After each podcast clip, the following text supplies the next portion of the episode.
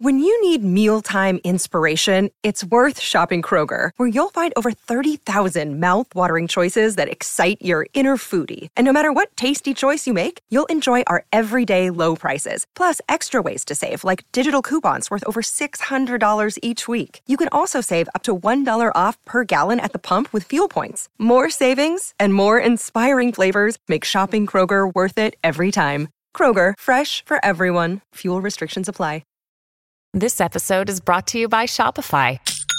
Forget the frustration of picking commerce platforms when you switch your business to Shopify, the global commerce platform that supercharges your selling wherever you sell. With Shopify, you'll harness the same intuitive features, trusted apps, and powerful analytics used by the world's leading brands. Sign up today for your $1 per month trial period at shopify.com slash tech, all lowercase. That's shopify.com slash tech.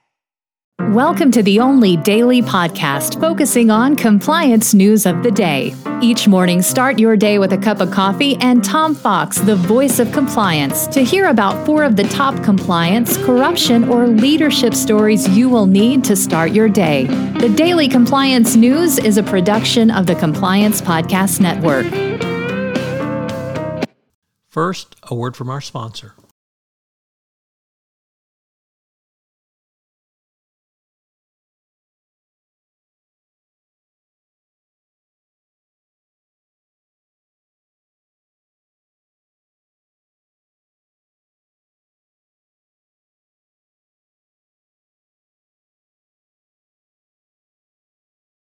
The Daily Compliance News for October 26, 2021, the Facebook Employees Edition.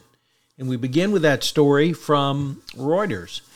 Facebook employees had warned for years as the company raced to become a global service that it was failing to police abusive content in countries where speech was most likely to cause harm. According to interviews with former employees and internal company documents reviewed by Reuters.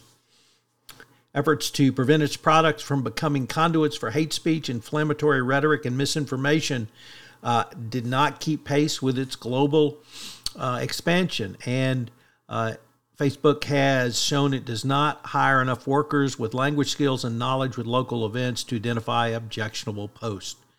The documents also showed that the AI systems Facebook used to root out such content were not up to the task. So, uh, more bad news from Facebook as Facebook employees speak out.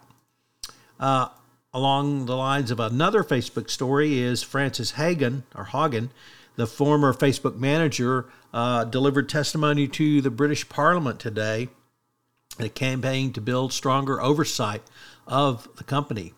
She said that uh, her actions created a backlash and public relations crisis that stand apart for for the country.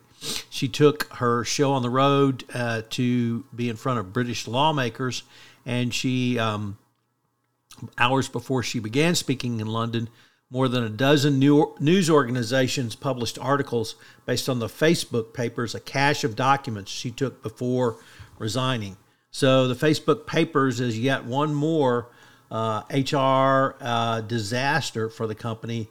And at some point, it's going to have to realize uh, it's going to have to come clean if it wants to rebuild trust. Next up from Bloomberg, Citigroup became the first Wall Street bank to agree to take a deep dive into its business to see if and how it creates to racial discrimination. The audit will be conducted by attorneys from Covington and Burling. The bank audit will focus on its 2020 commitment to dedicate $1 billion towards initiatives that hope would close the persistent racial wealth gap in the United States. Citigroup's plans follows a similar move by BlackRock earlier this year. And finally, Varsity Blues continues as Georgetown's former tennis coach pled guilty, uh, having received more than $3.4 million in bribes to uh, bring um, students in who were not otherwise qualified and bring them in through the university's tennis program. The Daily Compliance News is a production of the Compliance Podcast Network and a proud member of C Suite Radio. Thanks so much for listening. I hope you'll join me again tomorrow.